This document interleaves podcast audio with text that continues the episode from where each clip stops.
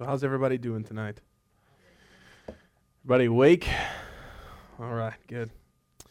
Um, well, again, it is it is a pleasure to be able to to divide the word and just just be able to say that God has called me to preach, and this is what this is what I get to do. Um, I may not be very good at it, uh, like uh, Pastor Larry Moore says. You know, we're just novices, so it's not a big deal. God's not going to punish you for not doing things exactly perfect, um, but He's still going to ask you to do them.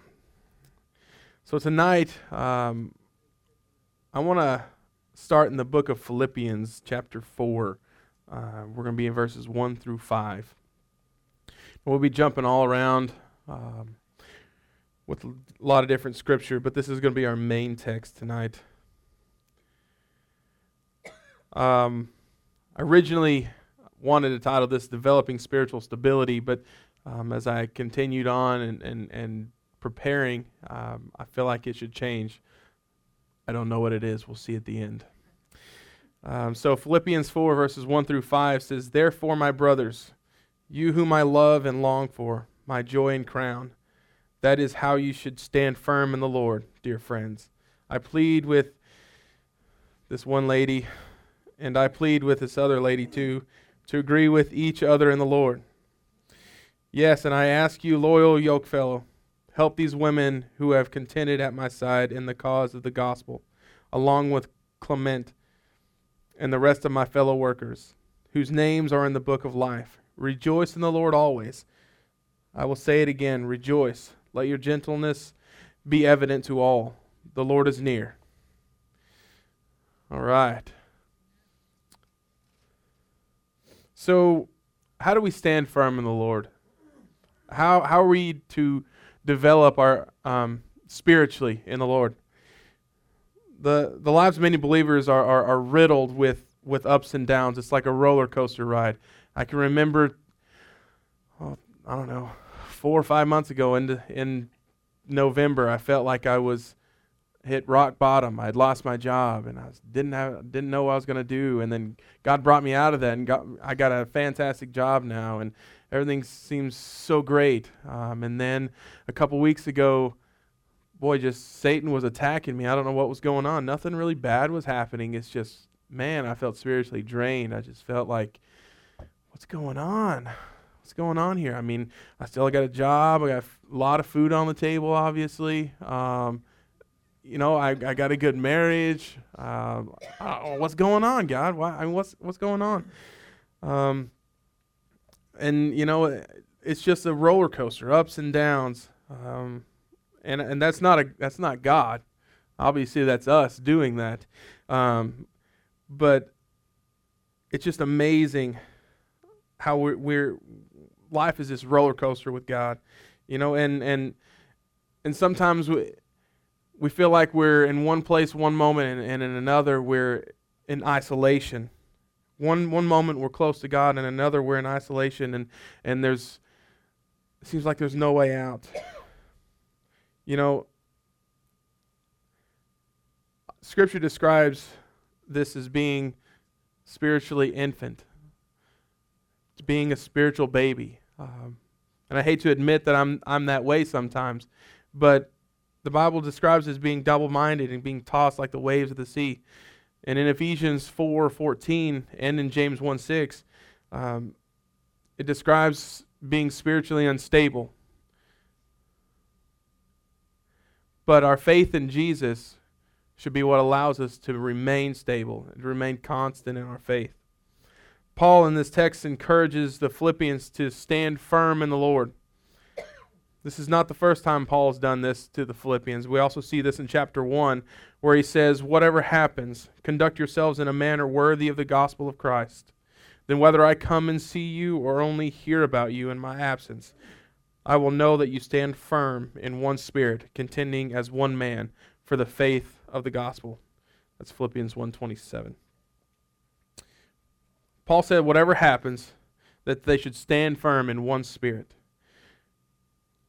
there were a lot of trials attacking the, the Philippian church at this point. I mean, they were being persecuted for their faith. Um, we see that in Philippians 129. Um, there was a lot of arguing, there was a lot of complaining. We see that in Philippians 2:14, and there was also a lot of false prophets, false teachers um, attacking the congregation, their doctrine, trying to make them conform to what they believed. Um, and and these, these difficulties could shake their faith in Christ. But still, Paul encourages them to stand firm. In this instance, the word firm means to persist or to per- persevere. It is like a picture of a soldier standing fast against the onslaught of an enemy. Scripture continually uses this metaphor of war for the Christian life. How many heard of the term spiritual warfare? That's it. Peter said, Dear friends, I urge you as aliens and, and, and strangers. This is in 1 uh, Peter 2.11. Peter said, I urge you as aliens and strangers in the world to abstain from sinful desires which war against your soul. In this verse, Peter describes the believers as warring with his soul or flesh. Paul said in Romans 7, The things I would do, I don't do, and the things I would, wouldn't do, I do. Who can save me from this body of sin?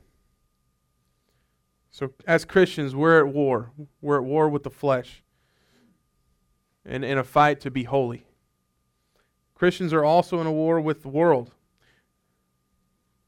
Not, not the physical world, the people of the world, but sin.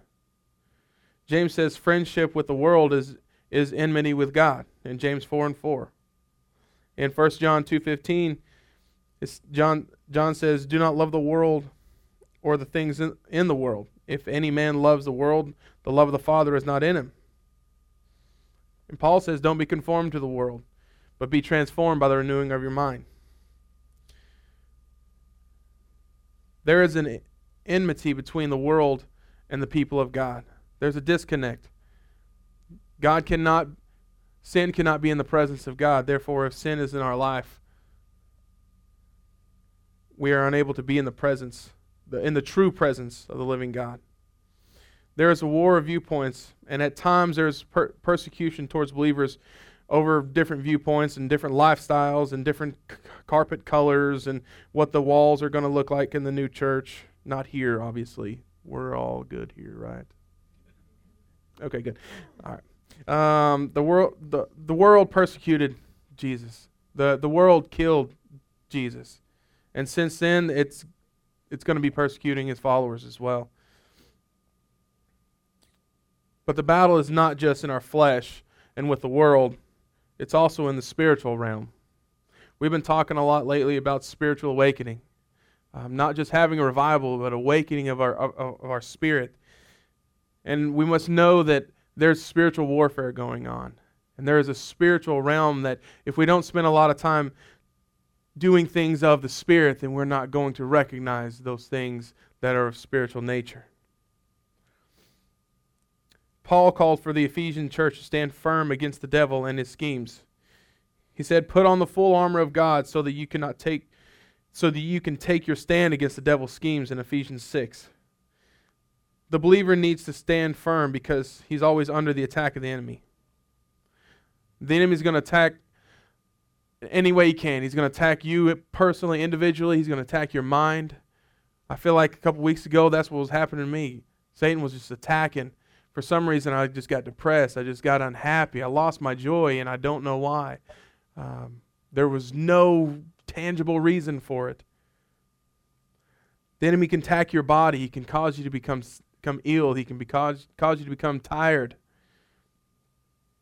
And he can attack your family not just in sickness, but he can attack your family, causing them to, to bring strife into the relationship, causing them to bring um, diversity into the, into the situation that is against what God call, has called us to do.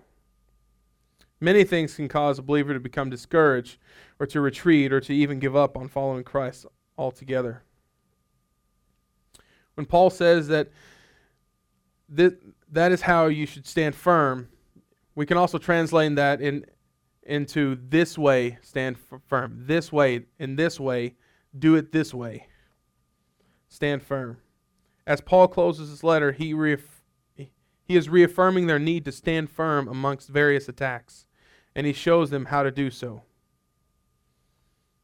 So, how, how can we stand firm as Christians when we've got the attack of the enemy on all, all sides? How can we hold our ground and not be tossed to and fro, um, like the Bible says as a, as a baby Christian? How are we able to stand our ground through all the hardships and through all the difficulties?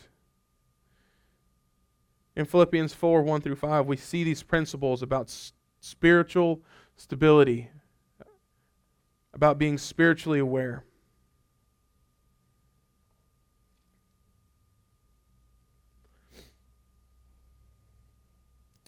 So the first the first point I'd like to make is spiritual stability is developed by pursuing intimacy with Christ, also known as being Christ-like.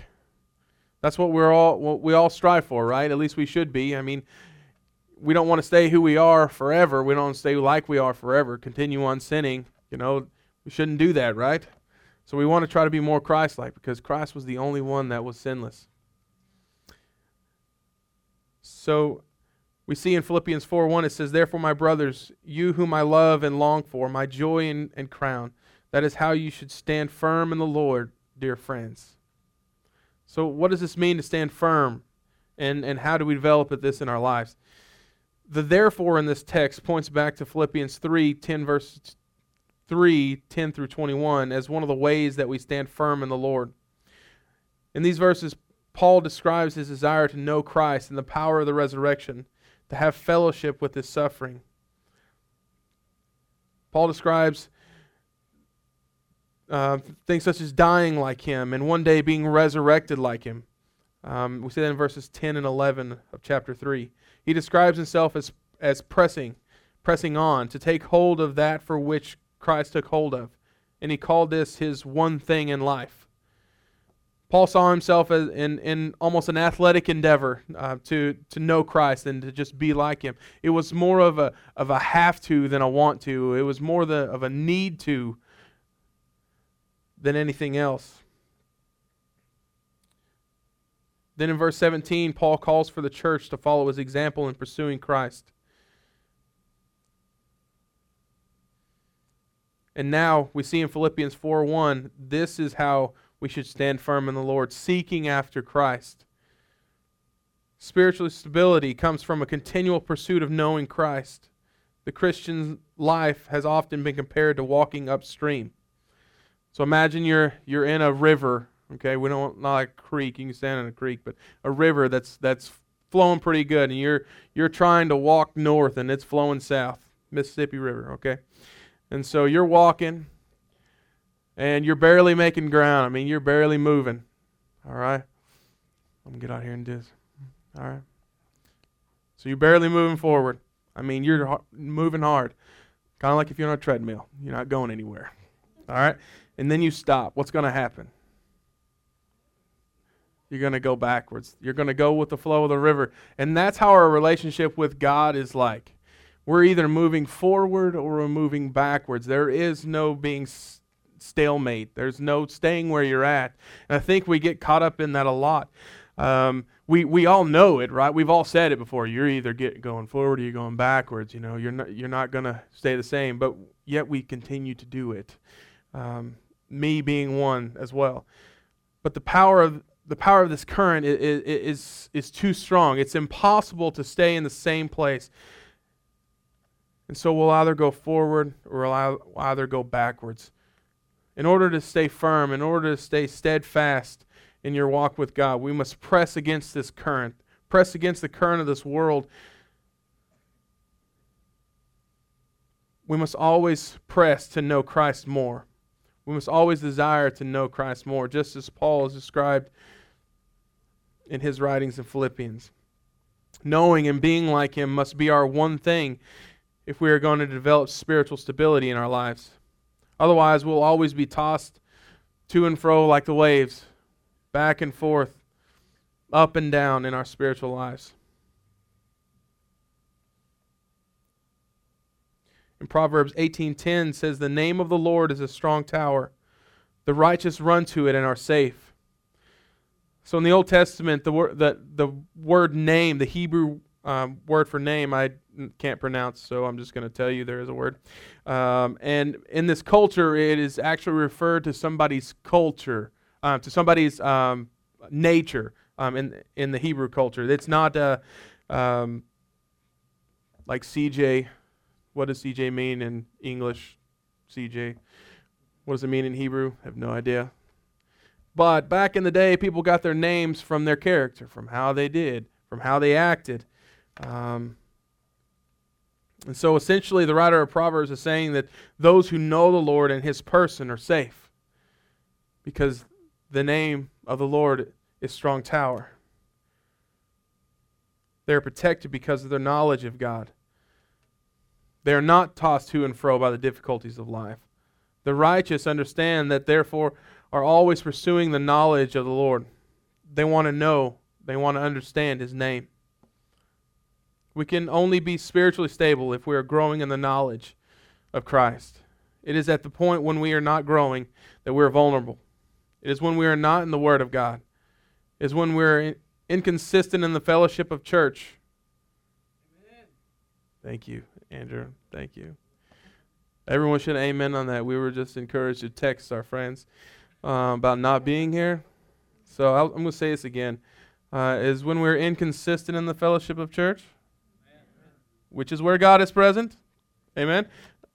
And it is when we are no longer growing into his image that we become spiritually unstable and more susceptible to the attacks of the enemies. Man, that is so, so true. Um, I can't tell you how many times. Well, I missed church for two weeks, and I think that's why I was in such bad shape. I mean, I missed once because I was sick, and then it got canceled, and then I was sick another time. So I think that's what it was. But, uh, you know, it's like if you think of a sheep, you know, we're, and we're, we're a flock, right? We're a flock of people. We're, we're, we're, and the shepherd is, is Jesus. And where are the people that are most safe? They're the ones that's closest to the shepherd. The sheep that are closest to the shepherd are the most safe. The ones that s- stray away, those are the ones that get eaten by the wolf, right? So it's like the little the little boy who's who's walking by his dad. He's, there's two boys. The, the little one's walking by his dad, and the older one, you know, he's older, he's more independent. He runs off into traffic. Who's more safe? The one who stays with his father, right? God being our heavenly father. The, if we stay closer to him, we're less likely to run out in traffic of the world, both figuratively and, well, really running out in traffic. Um, my kids. That's what comes to mind. Um, but we're most prone to stumbling and falling when we're farthest away from God, when we're not continually um, consumed by, by His presence and consumed by His Word and a desire to know Him. Paul says this is how you stand firm by being around around God and His people, being around um, iron sharpens iron, being around people who love Jesus, who, who want to talk about Jesus. This is what keeps us from falling. It's called accountability. Paul says that if you're not growing and pursuing growth as your one thing, it is then that you're the most prone to be taken captive by the enemy. We see this in 2 Timothy verses 2 25 through 26 where Paul's essentially describing a, a POW, a prisoner of war. Um, he says, Those who oppose him, he must gently instruct in the hope that God will grant them repentance, leading them to a knowledge of the truth, and that they will come to their senses and escape from the trap of the devil, who has taken them captive to do his will. He describes them not as thinking correctly. He, they need to come to their senses. Obviously, they're thinking incorrectly. They're crazy. They're trapped by the devil.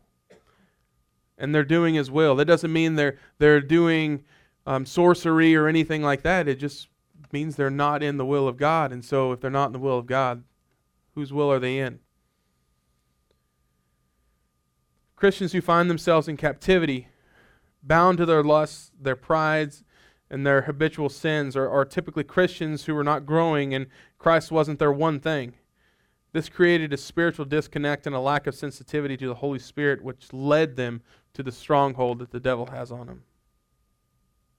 How many know that sin's ca- sin is of the devil?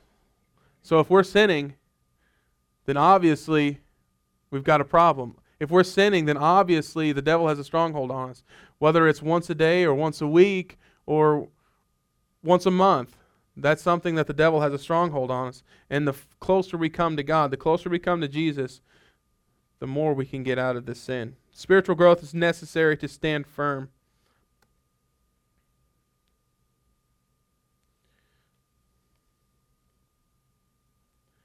And if not, we're vulnerable to the enemy. So, in what ways can you ex- have you experienced stability when growing in Christ? In what ways have you experienced being tossed to and fro with the trials of life when not growing?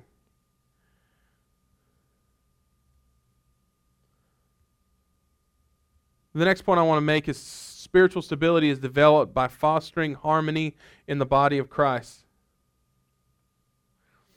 So we're going to talk about here in this point basically all of us here and how we are to be with each other because who knows if it's super stressful when you come to church it's just not going to be i mean it's going to be hard to enter into worship because you're thinking about so and so and what they did right so we, we see this happening happening in Philippians um, verses 4, uh, chapter 4, verse 2 through 3, um, with these two ladies that I can't pronounce. So we're going to say E um, and Eudia and Sintichi.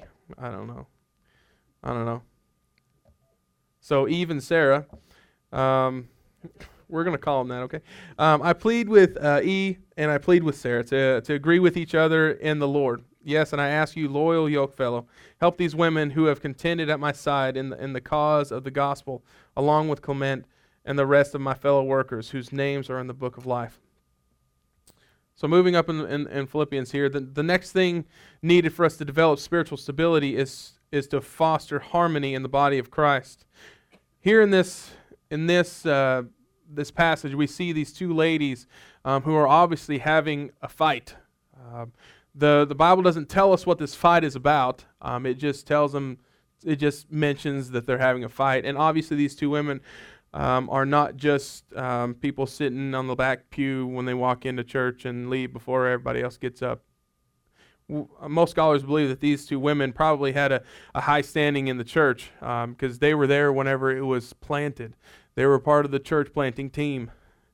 Um, but they had a problem, and and I don't think it was a doctor, a doctrine thing. Um, I think it was more of a personal thing. Um, the color of the roof. I mean, who knows? Uh, does, doesn't say. But obviously, it was it was a big deal because it was affecting how they were having church. It was affecting it so much that he had to write a letter and put it in there. Okay, so if Paul wrote about it, it was a big deal. Um, and in Ma- Matthew 12 25 says, A house divided against itself cannot stand.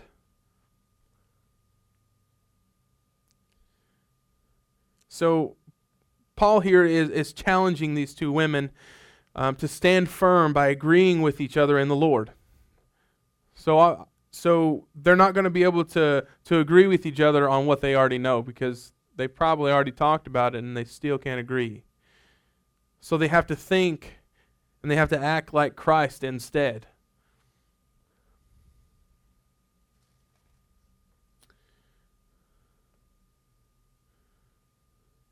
Most likely, this, this conflict was affecting everybody in the church, and, and they even may have separated into, into different factions. So they may have developed a following.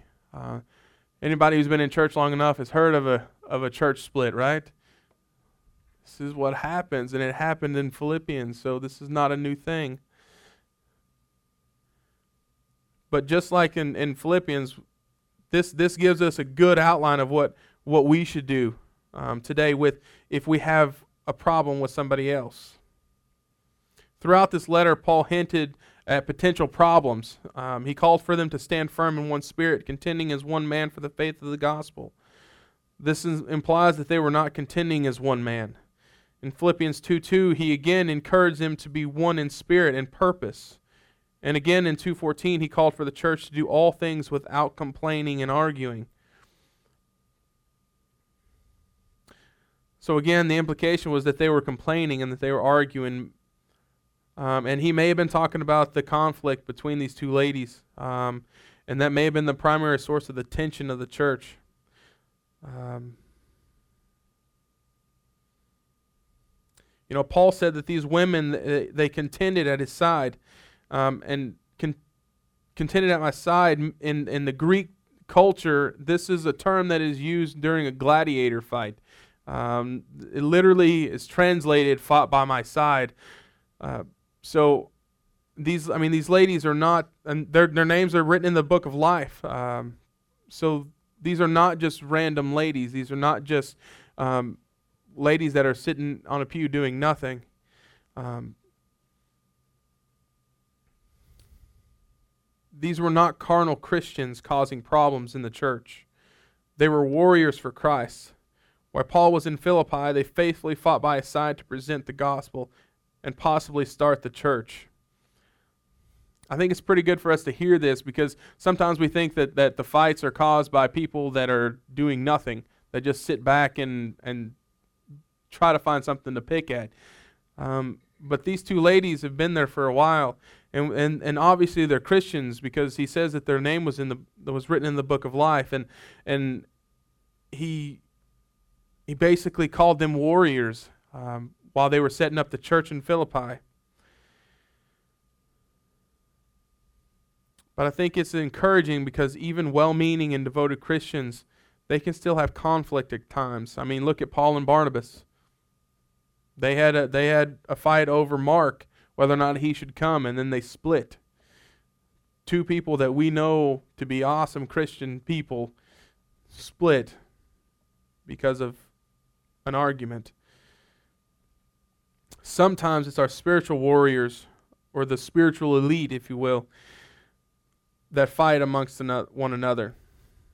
And this should actually make sense because who should be the most devoted, who should be the most on fire and and and and desire most um, from God is with these people, caring about the lost, ministering to the poor, um, discipling the saints, and it's, it's really important to them. And and this passion that at time at, at times can cause conflict.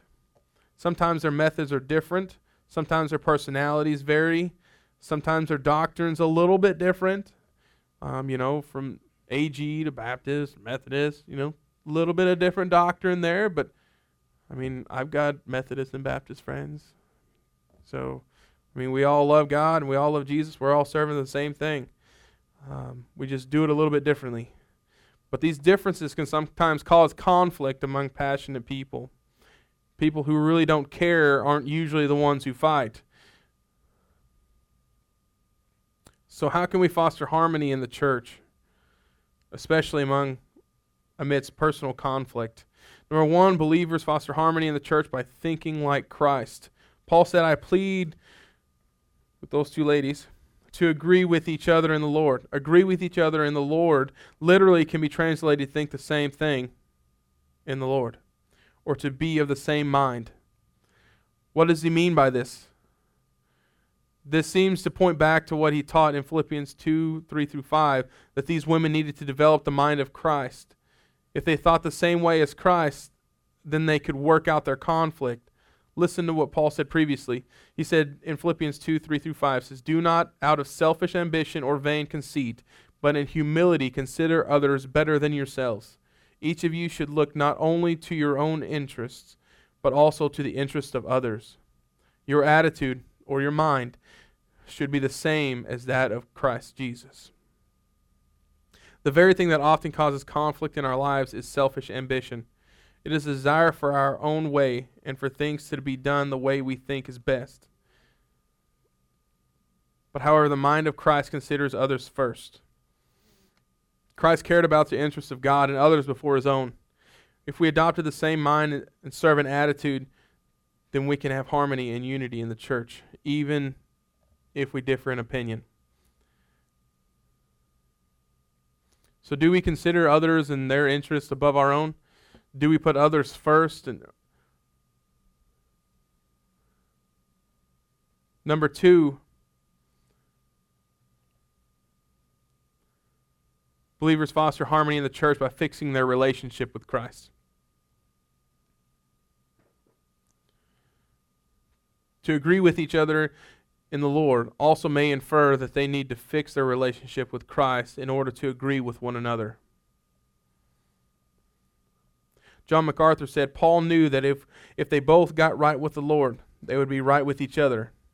He, called them, he calls them to agree in the Lord. This is reality of most relation, relational conflict. Relational conflict and, and how we respond to it is a picture of where our relationship is with, with Jesus. The conflict shows our, our selfishness. It shows us how we we have a lack of patience. We have a lack of love um, for others. Our relationship with others is a picture of our relationship with God. If our horizontal relationships are off, then our vertical relationships are going to be off as well. I think you'd said that a few months ago. I remember hearing that in a sermon. I think it was yours. Um, so yeah, I mean, if if if we're having problems with a brother or a sister in Christ, you know, it may not be just that person. It may be you and your relationship with God is off. So we've got to make sure that our relationship with God is right, because if that's right, the relationships with each other will, will be right. If anyone says, I love God, yet hates his brother, he is a liar. For anyone who does not love his brother, whom he has seen, cannot love God, whom he has not seen and he has given us this command whoever loves God must also love his brother. That was just 1 John 4 20 through 21. So John's saying it's impossible to love God if you don't love your brother.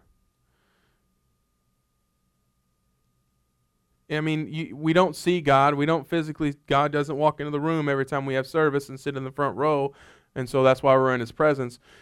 We don't see God physically. We can't see Jesus. We can't see the Holy Spirit, but we know they're there the evidence is all around us, but we can see our brother and sister. And yet, if we can't say that we love them, how can we say we love something that we can't see, something we can't touch?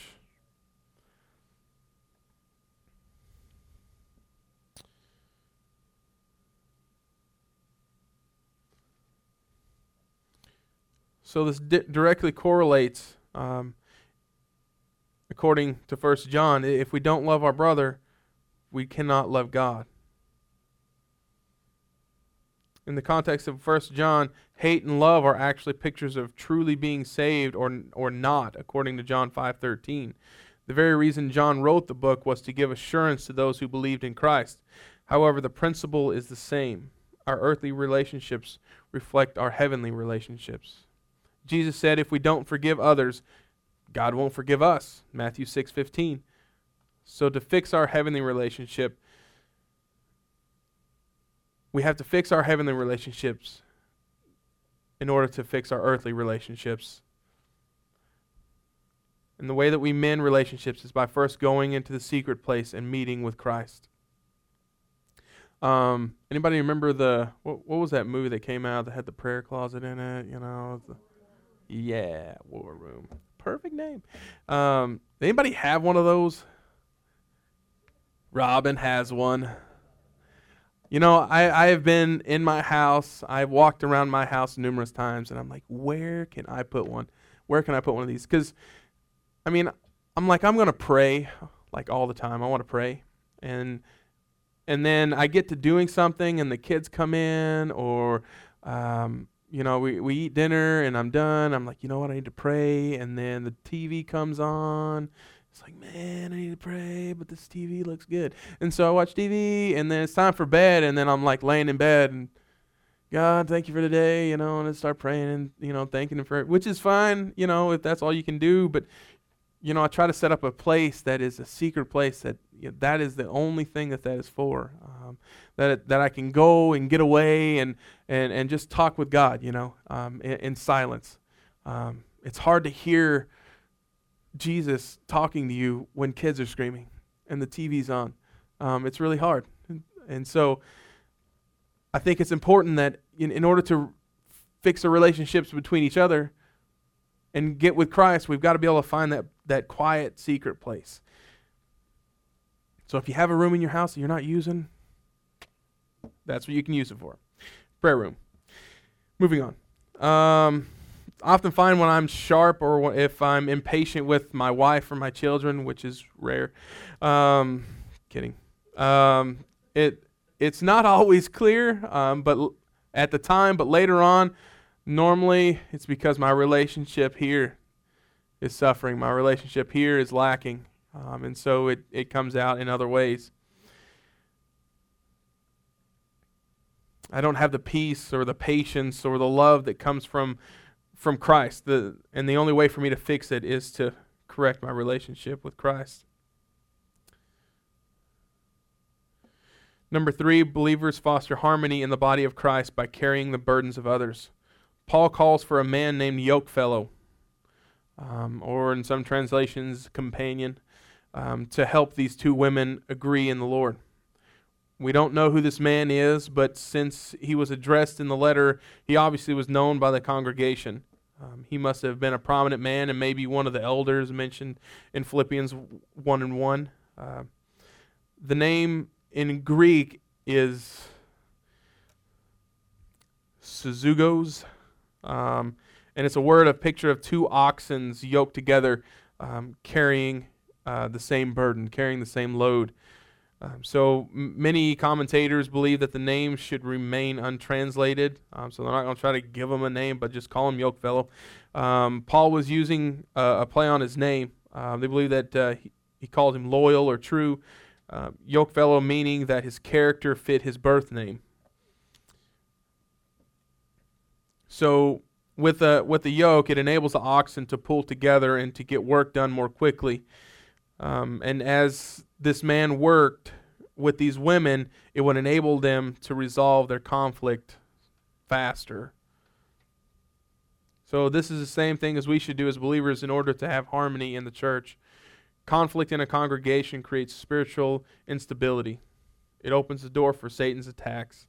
It affects everybody because we are all part of the body. And if one of us suffers, we all suffer, right? We should. We should. It should be that way. Therefore, we have a responsibility to love, lovingly get involved with people in conflict so the body of Christ can remain stable and healthy. That sounds fun, doesn't it? That's hard. That's hard to do. I mean, I don't have a problem doing that with my wife. You know, if we have a problem, I'll, I'll talk to you about it. Um, but it's hard if I if if I have a problem with oh Ken, which I don't. But if I had a problem with Ken, it'd be hard for me to go to Ken and say, "Hey, Ken, I got this problem with you," and I love you, brother, but this is what it is. I mean, that'd be hard to do. I mean, it's not it's not the funnest thing to do, but here it tells us that that that's what we need to do in order to keep conflict um, low and to resolve conflict. We're to go to our brother. We're to go to our sister, um, and we're to resolve that in a, a Christ-like manner. Love you, Ken.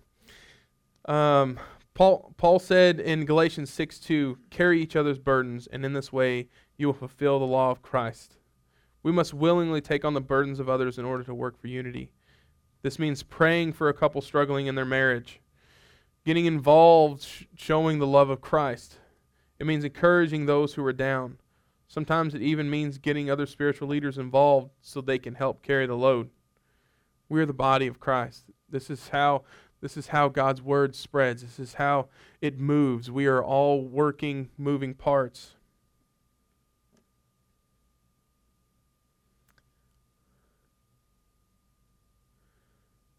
A soldier who fights by himself cannot stand. We must work together if we are going to stand, and for that reason, Satan always seeks to bring discord among congregations. We must stand by walking in harmony with the church.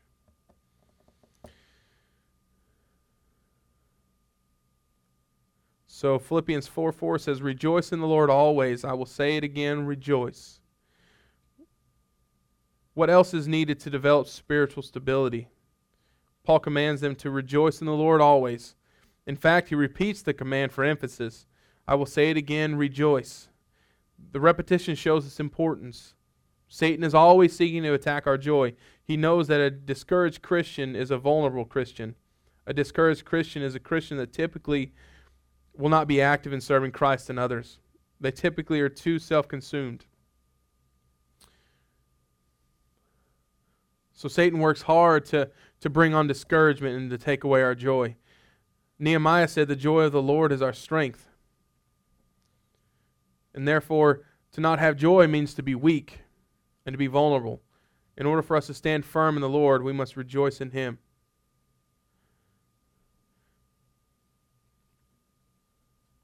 Some may find it strange to command an emotion. Uh, many people look at an emotion as something that comes and goes as it pleases. They say things like, I just fell in love, or I couldn't help it, or um, I really don't like that person. Um, and I don't know why, but I don't. Um, but Scripture doesn't treat our emotions in the same way as others. They are treated as an act of the will, and that is why they are commanded. We are commanded to love our enemies, to be anxious for nothing and here we are commanded to rejoice. How is it possible to rejoice always, especially when things are difficult? It's good for us to remember the context of this letter. Christians are being persecuted throughout the Roman Empire, and Paul himself was in prison for the faith. He was awaiting a possible death sentence, and yet throughout the letter, he talks about how his own joy, despite his present circumstances. In Philippians 1 and verse 4, he says, In all my prayers for all of you, I always pray with joy. He experienced joy while praying for the Philippians. He said in Philippians 2 17 and 18, But even if I am being poured out like a drink offering on the sacrifice and service coming from your faith, I am glad and rejoice with all of you. So you too should be glad and rejoice with me.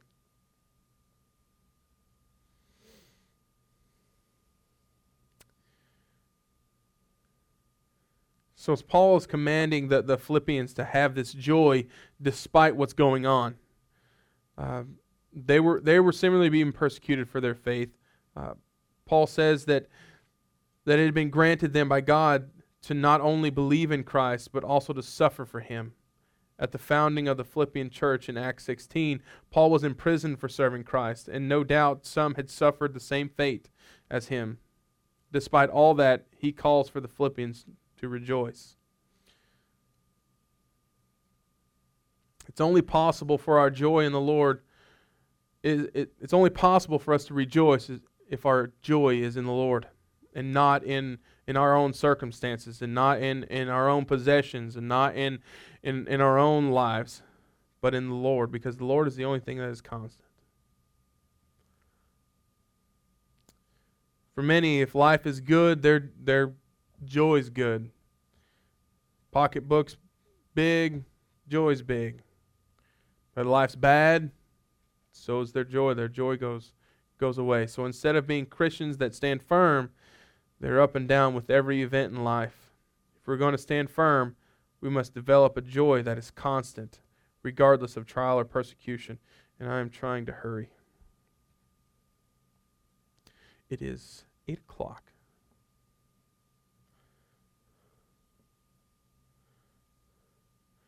All right. So the last thing is uh, for spiritual stability is developing and practicing gentleness to all. The last verse we see in Philippians um, is Philippians 4 5 says, Let your gentleness be evident to all. Another thing we must do in order to stand firm in the storms and trials of life is to develop a characteristic of gentleness.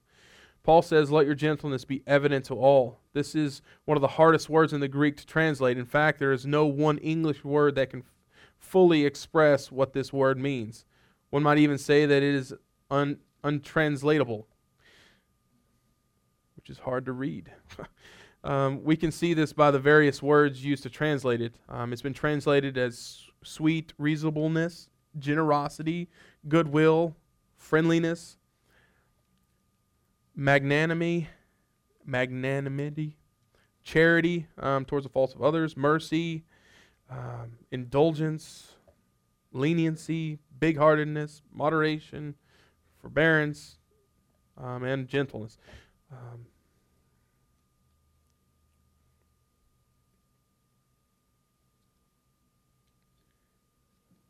so, how do we let our gentleness be made known to everyone?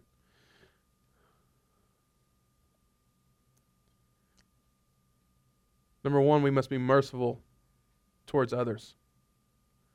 A person that is vengeful and vindictive when harmed will never stand firm. Proverbs 25:28 describes an angry person as a city without walls. In ancient times, a city without walls was not only open for attack, but ultimately for destruction. In the same way, a person that is constantly angry at people who hurt them or treat them badly will not stand.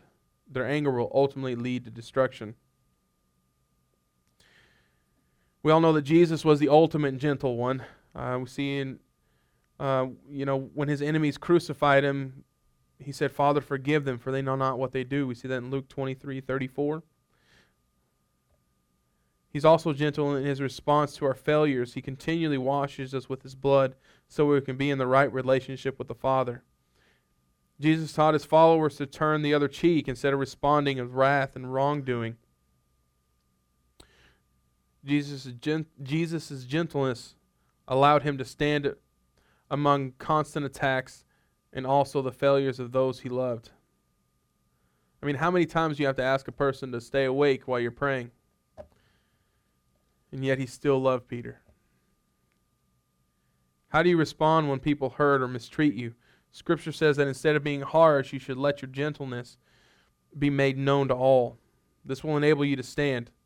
Anger is destructive not only to those who are recipients of it, but also for the person who harbors it. Being gentle also means that we should graciously serve others.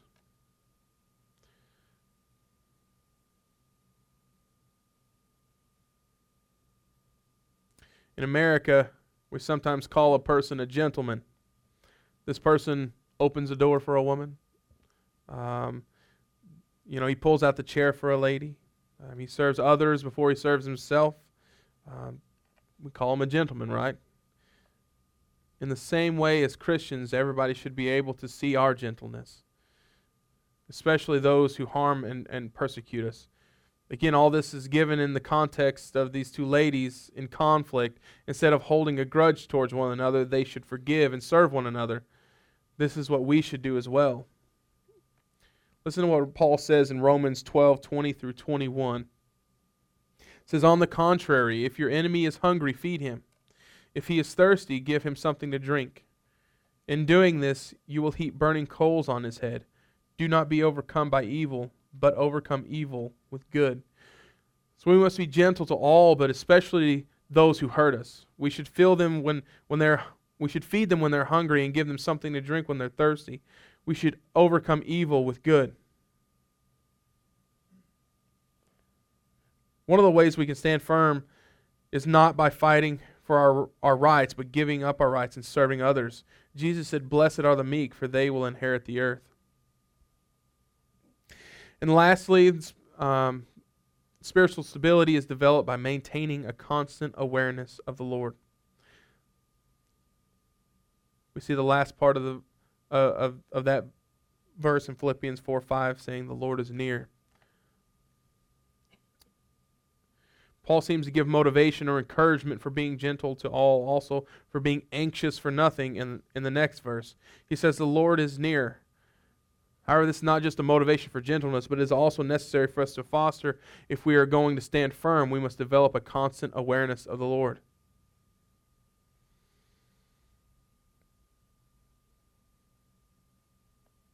So this could mean that the Lord is near to us in space. I mean, he's he's everywhere. He's all around us. Um, Scripture says in Psalm 34, 18, the Lord is close to the brokenhearted and saves those who are crushed in spirit. God is near to comfort those who are hurting. In addition, the Lord is near to empower them to serve those around them. Paul said, But the Lord stood at my side and gave me strength so that through me the message might be fully proclaimed and all the Gentiles might hear it. And I was delivered from the lion's mouth. That was in 2 Timothy 4:17. This could also mean that that he's present to defend and judge those who hurt them. Paul says in Romans 12, 18 through 19, if it, pos- if it is possible, as far as, as it depends on you, live at peace with everyone. Do not take revenge, my friends, but leave room for God's wrath. For it is written, It is mine to avenge. I will repay, says the Lord. So we're to live at peace with everyone. Another meaning for the Lord is near could mean that God is near in time, that that that Jesus will be returning soon. And so we're to do all that we can to, to touch all the people that we can.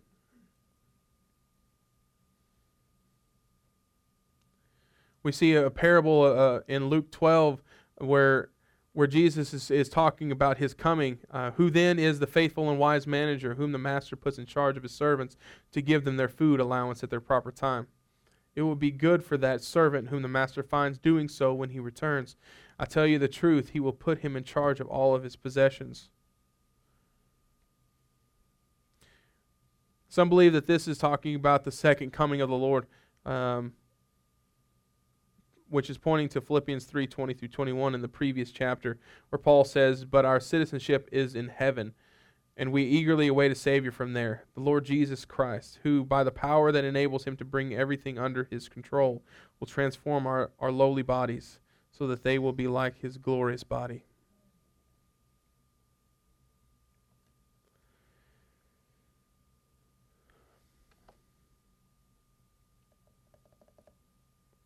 So, in conclusion, if the worship team wants to come back, I know it's uh, getting kind of late, um, but you know, how are we to stand firm in the midst of, of, of what's going on in the world, of all the trials and the temptations that life brings? Um, you know the the Philippians we don't we don't read all all the things that were going wrong. I'm sure they had the same problems that we do, uh, minus the electronic stuff. I'm sure, but they probably had other stuff besides that because they worked hard. Um, they didn't get to drive their car to church; they had to walk. And so they had other trials that we don't have. But yet, Paul still implores them to do these things, to pursue intimacy with Christ, to be more Christ like, to foster harmony in the body of Christ, to maintain joy and to practice gentleness and, and to maintain a constant awareness of the Lord. I know tonight, even from the beginning, it seemed like we were just tired. Most people are tired and just kind of weary tonight. So, as I as I close, um, I want to just encourage you. If if you're going through a hard time, or if you're on if you're on a mountaintop right now, your number one focus should always be Jesus, pursuing a relationship with Christ greater than you than you've ever known before. I've heard people pray in the past that God take me back to that place where where we were so close, where I had a relationship with you, where I felt like you were sitting next to me. But God doesn't desire to do what he did in the past. God desires to take you forward. God desires a more intimate relationship with you each and every day. It's like a, a, a father and son or a father and daughter relationship. You know, as a father, I want to have a better relationship with my kids tomorrow than I did today. I want to be able to know more about my kids and what they're doing at school than I did yesterday. And my kids, whether they say it or not, I know they want to have a relationship with me. You know, they're always telling me about what they're doing at school or they're, they're just indulging all kinds of information that I didn't even ask. They're just telling me because they want me to know. And that's the relationship that God wants to have with us. God's all knowing, but He still wants us to talk to Him. He still wants us to have a relationship and commune with Him. You know, I, and I think that is that of all that we talked about tonight. I think that is the main, the main point. Um, is just having that relationship with God and desiring to be closer to Him. The the fostering harmony and it, you know being being in, in accord with everyone in the body and, and having joy and being gentle, that will all, that all comes with having a relationship with Christ. That all comes with, with getting closer to God and becoming more Christ But I think it's important at, at right now, especially as, as you know, as a church, we're, we're striving to have a spiritual awakening, not just in, in us as an individual, but, but in our community. And, and and to be able to see God move and do things and, and change us. I think it's important that if we don't focus on God first, these other things aren't going to happen. I used to wonder as a kid, man, why is church so great? Why are we having such an outpouring of the Spirit? You know, I'm not doing much. I'm not I'm not spending hours and hours praying. I'm not spending, you know, hours and hours reading the Bible. But man, God touched me today and I don't know why. It's because there was some person sitting at home instead of watching TV, they were talking to God. Instead of finding some hobby that they were that they loved doing, they were reading God's word. And I think this goes right along with the challenge, the 30 day challenge that we had, because, man, we get caught up in life, don't we? We get caught up in, in doing things, and instead of spending it with the person that desires it the most. I mean, husbands, your wives want to spend time with you. We, we know that, and, and vice versa. But how much more does God want to spend time with you? I mean, my wife sees the bad part of me and she wants to spend time with me still. But God knows who I truly am. God created me. How much more does He want to spend time with you? And so tonight, um, I want to end with just spend more time with Jesus. Spend more time with the Holy Spirit and talking. Find out what where He wants you to go, what He wants you to do. And all, all the all the things of this world will just fade away in that moment when talking with God and, and listening to God. Um, so, as a challenge tonight, uh, I just challenge you to go home tonight, uh, you know, read your word and just talk with God. Talk with Him and just like He's your best friend, talk with Him like He's your dad. If you have a need, talk to Him about it. If you don't, just thank Him for it because you'll have a need come up pretty soon. Thank you.